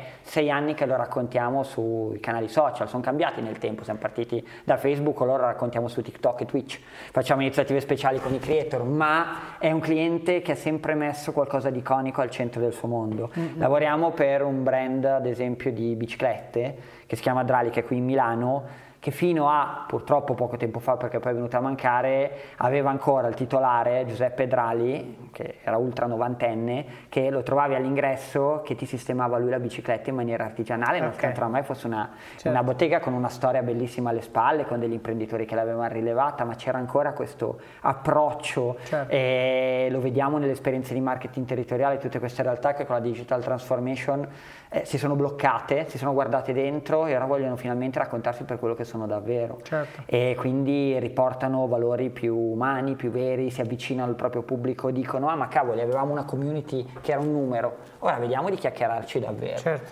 E lì si creano i progetti più Anche belli. Anche perché è lì che secondo me si chiude il cerchio, io dico sempre quando, quando la community diventa un numero è il momento in cui... Eh, hai raggiunto il massimo che puoi raggiungere a livello di comunicazione di massa e a questo punto se vuoi ricominciare a crescere non devi far crescere il numero, ma devi far crescere la profondità del rapporto. E quindi eh, io dico sempre, no, se, se tu oggi ti sei completamente digitalizzato, la cosa migliore che puoi fare è investire sull'offline, è investire sulla relazione col cliente, è investire su quello che il digital non ti può dare, perché il digital ormai è diventato una commodity, c'è un sacco di rumore sul web, una volta diciamo, c'erano contenuti di valore ed emergevano con facilità. Adesso ci sono contenuti di valore, ma li devi cercare col lanternino per trovarli, c'è un sacco di noise, fake news, quello che vuoi. E quindi anche da questo punto di vista io devo dire, non, cioè, prima di lavorare in Carol RCS non me ne sono reso conto, ma l'importanza dell'autorevolezza di un brand di informazione che quindi ti dà la certezza che quello che viene scritto è successo, che c'è un lavoro editoriale, giornalistico, eccetera, eccetera nel, nel rumore di oggi è, ha un valore assurdo. Però io dico, bene, però alla fine della fiera, quando io vado in negozio, e anzi parlavamo prima di premere rec, quando io vado in un ristorante e il ristoratore si prende cura di me, capisce, legge il tavolo, capisce qual è l'occasione, capisce le dinamiche di gruppo, me, mia moglie, gli amici, chi diavolo c'è con me, e mi regala un'esperienza incredibile, io a parte ricompenso, quindi pago quello che devo pagare, poi magari lascio anche la mancia, ma soprattutto ne parlo a tutti e su tutti i canali. E questo cosa vuol dire? Vuol dire, questo qua può anche spendere 5.000 euro su Instagram, però è lui che fa la foto dei suoi piatti e dice venite a mangiare a me che sono bravo per carità, fai rich, qualcuno ti vedrà e qualcuno pure verrà per effetto di questo. Ma se io posto la foto del piatto e dico guarda che qua si mangia da Dio, cari miei, la gente che si fida di me e che sa che io non ci guadagno una lira che tu vada lì oppure no, ha un grip molto più forte e a lui sai cosa costa? Zero, perché l'unica cosa che deve fare è regalare a me un'esperienza meravigliosa, che by the way è il suo lavoro, è quello che gli piace fare. No? E allora tu, tutti, Amazon è partito con me e adesso hai i negozi e anche se tu vai in America ci sono addirittura i negozi dove ci sono i prodotti che hanno 4 stelle e più, proprio perché l'esperienza retail, l'esperienza di contatto umano, l'esperienza di relazione tra chi vende e chi compra può essere digitalizzata, ma se la digitalizzi diventa una commodity, diventa una transazione molto fredda. Se tu invece hai un momento di relazione, un momento di domanda, un momento di scambio, voglio capire, ma secondo te va bene, non va bene, eccetera, eccetera, e però attenzione, il negoziante di turno deve essere appassionato, deve capirne, deve, deve fare, cioè deve veramente eh, non essere lì a fare un mestiere, ma, ma proprio avere la passione del, del vecchio che sistema la bicicletta Ecco che a questo punto secondo me lì è dove le aziende oggi possono stabilire relazioni con i loro clienti inattaccabili da parte della, dei competitor. E poi, lo dico in maniera cinica, ma anche questo fa parte del gioco, possono permettersi di distaccare un pochino il, o perlomeno di creare un gap fra il valore percepito dal cliente e il prezzo dell'oggetto e a questo punto lì crei il tuo margine, perché se io oggi ti regalo un'experience, tu sei disposto a pagarla molto più dell'oggetto che stai comprando. Se invece è un oggetto, vai su Amazon e infatti quando, quando ti serve un oggetto da catalogo vai su Amazon, punto. Ma se vuoi l'experience non vai su Amazon. È, è, è uno dei capisaldi del mio modo di vedere e anche che mi è stato tramandato, cioè l'idea è di non competere con nessuno, cioè di riuscire certo. a lavorare sul proprio posizionamento in maniera differenziante raccontando, facendo vivere un'esperienza o mh, creando un prodotto o un servizio che sia diverso dagli altri. Nel bene o nel male, eh, nel senso io dico sempre, se ad esempio uno deve fare un sito web mh, mm, e lo deve fare esclusivamente tecnico, non è detto che ad esempio la mia realtà con la mia di Alice sia la migliore che lo fa tecnicamente, certo. ma se tu devi eh, mettere a terra i tuoi valori, lavorare sulla user experience, lavorare sul design e lo storytelling di questo sito e poi farlo tecnicamente, siamo sicuramente una delle realtà che puoi scegliere. Certo. Cioè il concetto è è un esempio banale, però se uno va a comparare la realizzazione di un sito web puoi trovare un'agenzia un fornitore a più o meno prezzo ma se uno invece sa lavorare sul concetto di sito a 360 gradi, quindi dalla fase di ideazione di studio fino alla fase di promozione, c'è una realtà che si colloca in un modo che ti sistema tanti aspetti. Certo. E secondo me è lì che in, tendenzialmente dovrebbe andare oggi l'agenzia di comunicazione, cioè sulla strategia vera, perché se no un sito web, che è un esempio molto banale, però un sito web, mm, c'è chi lo fa, ci mette un anno poi va online ed è finita lì, ma non ha studiato i flussi, non ha studiato i target, non ha lavorato sì, sì. Sul, spunta, sulla filosofia. Web, esatto, devo farlo ogni due anni, devo fare un sito certo. web. Poi alla fine vai a sommare, spendo ogni due anni di meno, ma se vai a sommare certo. spendi di più, in assoluto. Quindi secondo me quello è un tema sicuramente eh, eh, importante. Se lavori su delle leve intangibili che sono legate però davvero a esperienze che tu offri, in realtà non esiste un tema di, di pricing secondo me. Certo. Però stai ragionando sull'esclusività, quindi deve essere dall'altra parte ci deve essere qualcuno che capisce anche questa dinamica. Chiaro, ma torna al discorso di prima, cioè ci si, ci si, sceglie e nel momento in cui ci si è scelti sulla base di un'affinità elettiva, il rapporto tipicamente è di piacere, non solo di lavoro, ma veramente sei contento, poi chiaramente tra l'altro anche lì un cliente rompiballe ti porta problemi, un cliente contento ti porta altri clienti. Quindi anche come, questo, come infatti, infatti, anche lì io parlo spesso con imprenditori che sono molto felici perché firmano un mega accordo per un anno dove vendono l'impossibile e poi si trovano che l'anno dopo quel cliente non ce l'hanno più. Io dico sempre anche lì, ma uno non deve aver paura di far vedere come lavora, fai vedere anche qualcosa di piccolo, certo. dateci un'opportunità per farvi vedere anche un, un dito di quello che facciamo, perché poi la qualità in realtà serve sempre però bisogna sapersi distinguere. Io ho sempre lottato con quello che dici tu, del, quelli che oggi vengono chiamati mm, tendenzialmente fuffaguru, mi viene da dire, perché in realtà quando io ho approcciato al digital non c'era neanche i numeri a supporto. Certo. Cioè andavo a parlare di digital e, e, poi non potevi portare numeri perché non c'era gli insights, non c'era l'analitica, non c'era niente. Certo. Ora che ci sono, in realtà secondo me non esiste più questo tema, cioè se uno è bravo lo dimostra anche con i numeri. Certo. Quindi c'è branding e ci sono i numeri. E a proposito invece di scegliersi, volevo dire una cosa che per me è importante relativa al fatto che alla fine, dopo tanti anni, io mi sono scelto con la mia socia, nel senso che eh, il Covid, quando ti dicevo che ci ha cambiato, mh, mm, noi, mh, mm, lei di Sarzana, abbiamo fatto anche una scelta di vita, nel senso che noi abbiamo approcciato ad esempio lo smart working, abbiamo approcciato a un cambiamento proprio dove il tema del tempo e la qualità della vita rimanessero fondamentali. Finché eravamo qua a Milano e non ci siamo guardati da fuori, ci sembrava l'unico modo per andare avanti, Chiaro. lei faceva avanti e indietro tutti i weekend per andare dal marito a Sarzana mm. e lavorava dall'alba del lunedì alla sera tardi del venerdì con tutte le intemperie, faceva su e giù mm-hmm. per... Eh, mm, ci siamo resi conto che era una stupidata che madornale, che noi certo. stiamo parlando del digital, stiamo parlando di un mondo che cambia, uno deve anche saper valutare come cambia il mondo e ad certo. oggi sono molto contento, tra virgolette, che anche in questo abbiamo avuto una visione comune perché ci ha permesso di fare davvero digital come dovrebbe essere fatto, cioè lavorando bene sugli strumenti, organizzandoci bene, ma portando qualità ai clienti senza per forza dover mantenere delle dinamiche certo, che nel nostro caso. il costrutto dell'inerzia del mondo del lavoro esatto. pre-Covid. Poi è chiaro, l'ufficio è importantissimo, noi siamo mh, attentissimi alle esperienze che viviamo insieme tra di noi con i clienti, però penso che non si debba dimenticare anche quello che abbiamo vissuto. Certo. Cioè trovare anche il modo di mantenere eh, un, un conto è farlo per scelta, un conto è farlo per inerzia, un conto è farlo perché devi, cioè sono tre cose esatto. molto diverse. L'importante è eh, avere consapevolezza di qual è il motivo per cui stai facendo una cosa. Se lo fai perché te lo dicono gli altri, tipicamente ribellione.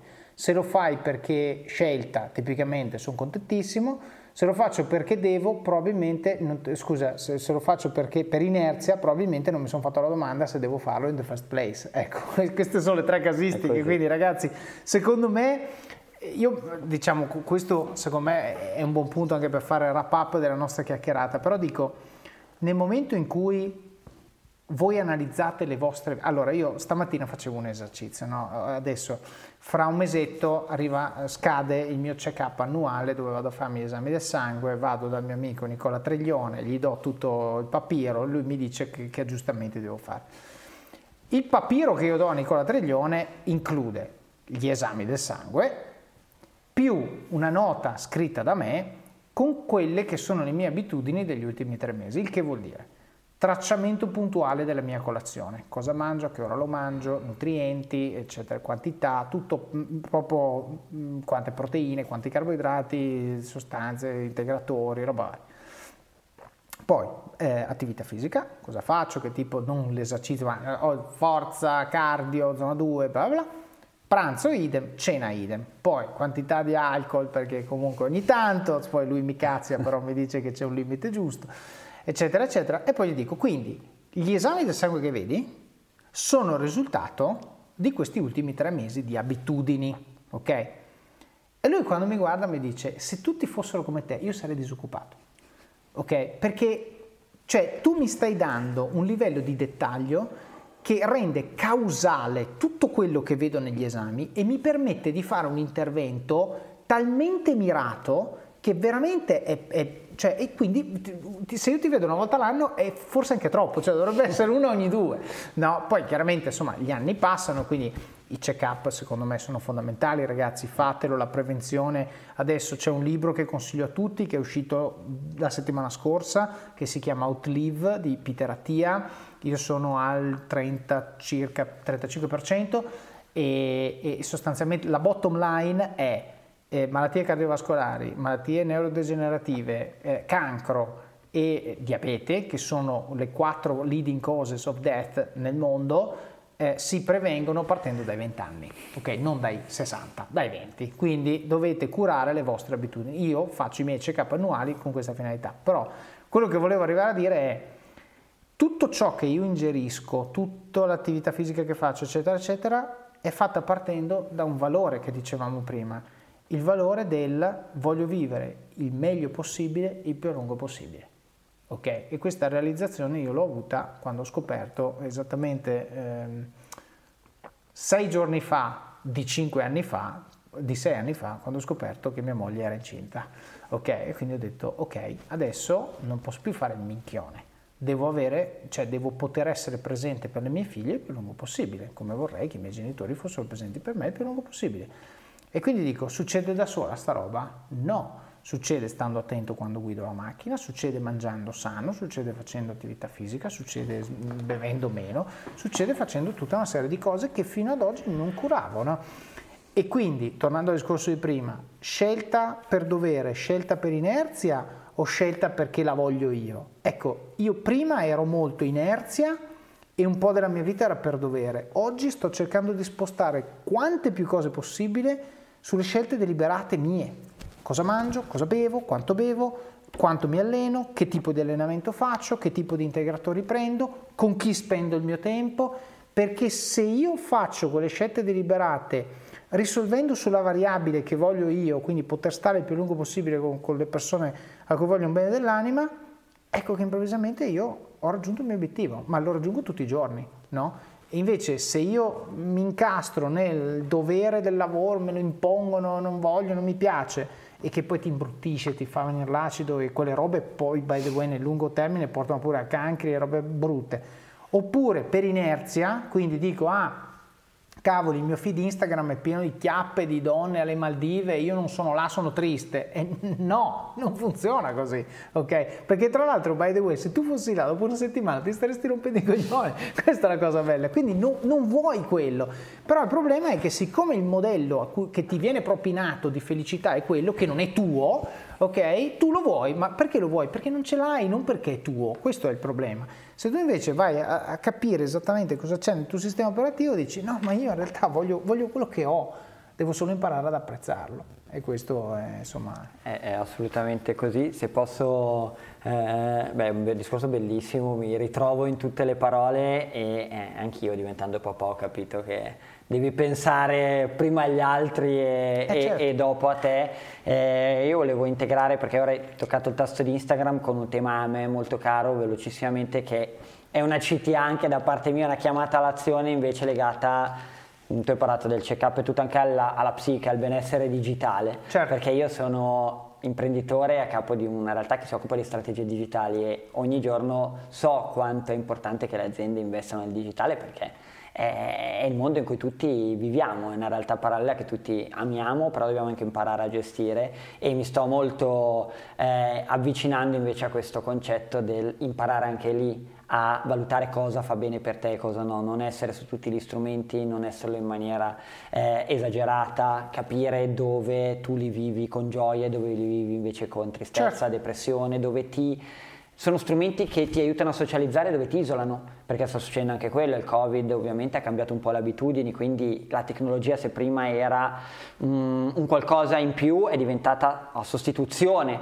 di alcune cose che faceva nella vita. Ecco, secondo me dobbiamo riappropriarci del tempo anche da quel punto di vista e fa ridere che lo dica io che investo tanto nel digitale, ma invece a livello personale, da quando sono diventato papà, da quando ci sono stati gli ultimi anni, tutte le cose che succedono nella vita sono nella fase in cui mi rendo conto che dobbiamo imparare a conoscere davvero gli strumenti digitali. E non far sì che visto che sono entrati velocissimamente nelle nostre vite oramai ne facciano parte senza che ci poniamo delle domande. Bravo. Leggevo un libro l'altro giorno che si chiama Minimalismo Digitale dove parlava del decluttering, cioè diceva, che è un po' anche qua se vogliamo una chiusura di tutto. Quello di Cal Newport, no? Esatto, dove diceva alla fine benissimo, tu puoi scegliere quali strumenti ti servono, ma prima di, cioè noi cosa facciamo? Intasiamo il cellulare con tante app e poi a un certo punto ne abbiamo 120 sopra. Certo. Invece abbi il coraggio di ritogliere tutto e di ripartire da quelle basi, poi aggiungici quelle opzionali. Certo. Ed è un po' quello che ho fatto io come imprenditore, cioè sono nato col destino di fare l'imprenditore, poi l'ho messo in dubbio e poi l'ho fatto a modo mio, quello certo. che dicevi tu. Ma perché è stata una scelta tua? In ambito digitale però, mh, mm, o in ambito di vita, di scelte, di fasi, la verità è che per poter scegliere quello che vuoi devi prima mettere in discussione quello che normalmente fai e quindi anche digitalmente non è che se io tutti i giorni faccio una cosa vuol dire che è sana per me certo. o vuol dire che mi fa bene, anzi molto spesso. Anzi, anzi. Eh, l'altro giorno leggevo la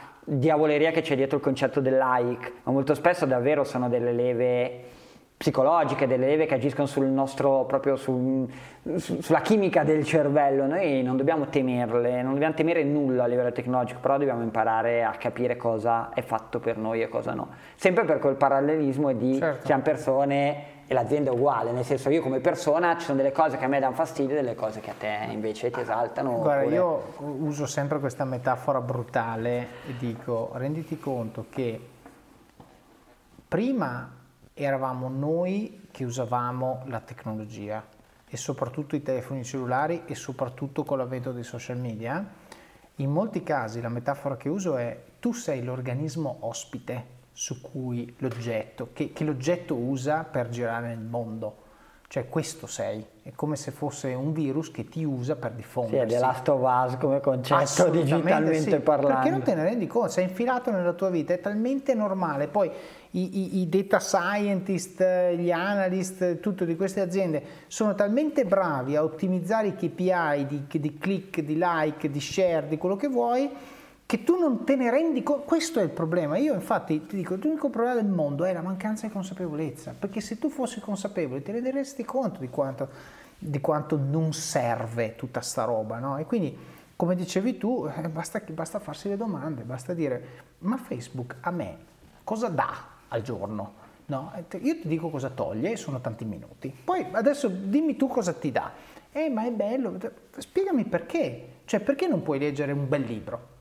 Per esempio. No? Stai leggendo storie, però invece che leggere storie di tre secondi con una foto probabilmente finte, leggi un libro interessante con una profondità, una psiche dei personaggi, una storia, la trama. Zero, zero. Quindi uso consapevole della tecnologia, caro Luca, mi ci ritrovo al 100%. Senti, direi che abbiamo toccato un po' tutti i temi che ci eravamo prefissati di toccare. Eh, quindi adesso magari dopo mi manderai qualche foto del, dell'ufficio, sì, eh, così le mettiamo nelle show notes, mettiamo anche qualche case, magari con risico e quello che dicevi prima, che sono, sono interessanti. Io ti ringrazio per il tempo che ci hai dedicato e anche per, per la storia che ci ha raccontato e spero che, anzi sono abbastanza sicuro, che farà molto riflettere il fatto che comunque una persona che da fuori poteva sembrare, ah c'è la strada spianata e tutto, ci ha raccontato di quanta fatica e quanto lavoro abbia dovuto fare per trovare la sua di strada. Quindi non è che se parti alto, magari hai dei vantaggi all'inizio, magari hai eh, qualche network un po' facilitato, sicuramente sì, però avete sentito una persona che potenzialmente poteva partire da 20 anni quasi senza lavorare, che invece a 33 si è messo a fare l'imprenditore scoprendo di volerlo fare. Assolutamente. Eh, diciamo. Infatti per, eh, in quel post lì che tu hai citato all'inizio poi ho ricevuto dei commenti dove giustamente io oramai ammetto candidamente delle cose e chiaramente, chiaramente il fatto che io venga da un certo contesto mi ha dato l'opportunità ad esempio di accedere a determinati contatti, questo è innegabile, certo. ci ho certo. messo tanto anche per capire questo, pensa che per farti capire come ragiono io, per anni eravamo tre soci e non mandavamo mai avanti il mio nome, perché io volevo che ci scegliessero a prescindere dal cognome, quindi su questo ci sarebbe da fare 30 podcast, ma quel post lì riassumeva un po' questo tema, cioè la meritocrazia e il fatto di far vedere che vali, perché in realtà poi l'autostima si crea solo quando tu fai anche piccole cose ma le fai tu, certo. per te. E invece io volevo ringraziare ovviamente te Davide perché è stato bellissimo, io poi seguo sempre il podcast e per avermi dato voce e spazio e anche per avermi fatto riflettere. Era la prima volta che, che eh, andavo a podcast, non so come si dice, quindi una bellissima esperienza oltretutto e spero davvero di aver comunicato quel messaggio che dicevi tu, cioè di aver raccontato davvero chi sono, perché alla fine il motivo per cui faccio l'imprenditore, scrivo così tanto anche sui social, è che, e ho visto che anche tu ne parli di questa cosa, mi piacerebbe che anche solo un imprenditore giovane non cascasse nelle stesse belinate in cui sono cascato io. certo, certo. Va bene, beh, eh, comunque Luca è molto attivo su LinkedIn, quindi seguitelo. E dopodiché, anzi, come sempre, io invito e lo farò anche dopo. Eh, se vi è piaciuto questo episodio scrivetegli eh, e, fateglielo sapere perché di grazie. solito rende molto, molto contenti gli ospiti. Grazie di nuovo Luca. Grazie a te, grazie a tutti e saluti. Ciao ciao. Ed eccoci qui, dopo questa seconda parte della mia chiacchierata con Luca, davvero una fonte di parecchie riflessioni. Abbiamo parlato dell'importanza di aver incubato Alma Creativa prima di lanciarla ufficialmente, avendo verificato la solidità del business e delle relazioni fra i founders, riducendo quindi di molto il rischio di prendere un abbaglio. Abbiamo sentito la riflessione di Luca sull'importanza di lavorare con gli altri, ma anche l'importanza di mettere la faccia davanti al cliente sul proprio lavoro e sul valore che il nostro lavoro aggiunge proprio al cliente. Avete sentito anche la prima esperienza di Luca con un cliente e attraverso il racconto del suo fallimento, per fortuna poi è andato bene, abbiamo capito il valore della preparazione ad un incontro in cui ci giochiamo molto. L'altro aspetto importante è il done is better than perfect, ovvero l'importanza di buttare fuori qualcosa invece che cercare di fare una cosa perfetta e magari perdere un sacco di tempo e quindi un sacco di treni che passano. Interessante anche il modo in cui Luca ha gestito il momento di imbarazzo, ha ammesso l'errore e si è detto disponibile a fare tutto il lavoro necessario per poter poi fare la differenza. E avete sentito come lui incentri tutte le sue relazioni sulla sincerità e su ciò che ha il maggior valore possibile per il cliente, anche quando quella cosa non è quella che conviene di più a lui. Ritorna il tema Be Other Centric di cui abbiamo parlato in Office of Cards. Luca ha parlato poi dell'importanza del posizionamento. Se sei fedele a te stesso e autentico, è difficile che vengano a rubarti i clienti perché chi ti ha scelto l'ha fatto per affinità ai tuoi valori, che tipicamente sono unici. Ecco perché Luca ha deciso di far crescere Alma in modo sostenibile, scegliendo i clienti migliori con i quali lavorare, quelli che vedono la collaborazione come una partnership e non come un rapporto cliente-fornitore che per sua natura è molto più fragile. E infine abbiamo condiviso una riflessione sul senso che può avere per molti di noi capire chi sono le persone che fanno parte della nostra vita e capire se sono con noi perché abbiamo una visione comune sul futuro oppure se abbiamo solo un passato in comune. Come sempre vi invito a praticare gratitudine a chi vi aiuta. Spesso gli ospiti del podcast mi scrivono qualche settimana dopo che ho pubblicato l'episodio condividendo messaggi che hanno ricevuto da voi messaggi di apprezzamento per l'episodio, per la loro storia e per quello che vi ha insegnato. Fatelo, mi raccomando. Il podcast vive anche di questo, vive di emozioni positive, di persone che imparano, che crescono, di ringraziamenti, di collegamenti tra persone nati quasi per caso. Questo in realtà è un consiglio molto più ampio. Se qualcuno fa qualcosa per voi, qualcosa che vi fa crescere e vi rende migliori, ringraziatelo renderete la sua giornata, come spesso accade con le mie quando mi scrivete, migliore.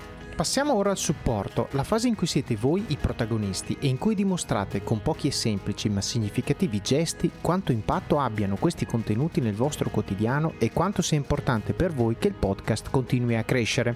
Quindi come fare? Il primo modo è Patreon ed è il primo link che trovate nelle show notes. Vi basta andare su officeofcards.com barra podcasts e cliccare questo episodio oppure andare su patreon.com barra officeofcards. Con Patreon potrete supportare questo podcast ed aiutarmi a renderlo migliore, sia in qualità che contenuti. In cambio avrete accesso esclusivo a tutti gli episodi appena sono pronti e altri contenuti esclusivi che caricherò solo per gli abbonati. Grazie di cuore a tutti gli iscritti a questo club di supporter. Il secondo modo, come detto all'inizio, è il canale YouTube in cui dovete iscrivervi per ricevere notifiche quando pubblico nuovi video. E ovviamente se vi piacciono interagite con il canale e fate capire a YouTube e alle persone che vedono questi video che sono contenuti che vale la pena guardare e magari anche condividere. Basta un like, un commento e l'algoritmo di YouTube dice Oh wow, questi contenuti generano engagement. Aspetta che li spingo un po' nei video suggeriti di qualche altro utente. Quel tipo di algoritmi sono stati il mio lavoro per anni, so molto bene come funzionano e quindi vi prego spingete. Il terzo modo è lasciare recensioni del libro Office of Cards su Amazon, magari raccontando quali parti vi sono piaciute o quali tecniche e consigli avete messo in pratica e hanno avuto impatto nella vostra vita. So che molti di voi regalano Office of Cards ai loro amici. Chiedete anche a loro di lasciare la recensione del libro quando lo hanno finito. Il quarto modo sono le recensioni del podcast, sia su Apple Podcast, dove potete anche lasciare un commento, che su Spotify, dove potete lasciare solo le stelline. Ci mettete davvero 30 secondi, anche meno, ma è molto importante perché aiuta gli altri a scoprire e provare questo podcast. Il quinto modo, suggerite persone che vorreste io intervistassi o temi che vorreste io trattassi. Questo podcast lo faccio io, è vero, ma lo faccio per voi. Un po' come i regali che si dice debbano piacere a chi li riceve e non a chi li fa, anche qui sta a voi aiutarmi ad aiutarvi e identificare temi o persone che ritenete possano fare bene a questo gruppo. Il sesto modo sono i link nelle show notes, in cui trovate i principali punti di cui abbiamo parlato in ciascun episodio. Tutti i link a cose che magari non conoscete per poterle approfondire. I profili degli intervistati, foto, materiali audio-video e link utili, a volte con codice di affiliazione, di strumenti che vi aiutano a crescere. Il settimo modo, prima di fare il vostro shopping su Amazon, mi raccomando va solo da web, quindi solo dal sito, dalla app non funziona, passate dalle show notes del podcast su officeofcards.com barra podcasts e cliccate sul link di Amazon oppure comprate uno dei libri che suggerisco nella sezione libri del sito così aiutate voi stessi a crescere e anche il podcast il tutto con un semplice clic. L'ottavo modo è parlare del libro e del podcast con le persone che vi stanno a cuore amici colleghi parenti. Leggetelo insieme a persone alle quali tenete e discutetene come in un book club taggate il libro o l'episodio che più vi ha colpito sui vostri profili social, in modo che il numero più alto possibile di persone possa beneficiare di questi contenuti. L'ultimo, il nono modo, è il più importante di tutti. Mettete in pratica quello che avete imparato e dimostrate coi fatti che le cose di cui parliamo qui funzionano. Fatevi ispirare e contagiare dalle storie che sentite in questo podcast. Io intervisto persone davvero normali che però si applicano, si impegnano e lavorano sodo, raggiungendo così risultati eccezionali ed è una cosa che potete fare benissimo anche voi. Vivete al massimo, spingete sull'acceleratore, fate quelle benedette 30 flessioni al giorno, quella dieta, quel video, quel blog post o qualsiasi sia la cosa che nutre le vostre passioni e usatele come opportunità di crescita personale e professionale. Lo so che è difficile, ma è proprio nelle difficoltà che troverete crescita e successo. Decidete ora chi dovete diventare per avere successo e raggiungere gli obiettivi che vi siete prefissati. Il vostro domani inizia oggi e il vostro oggi inizia adesso. Vi auguro buon proseguimento di giornata e di settimana. Alla prossima!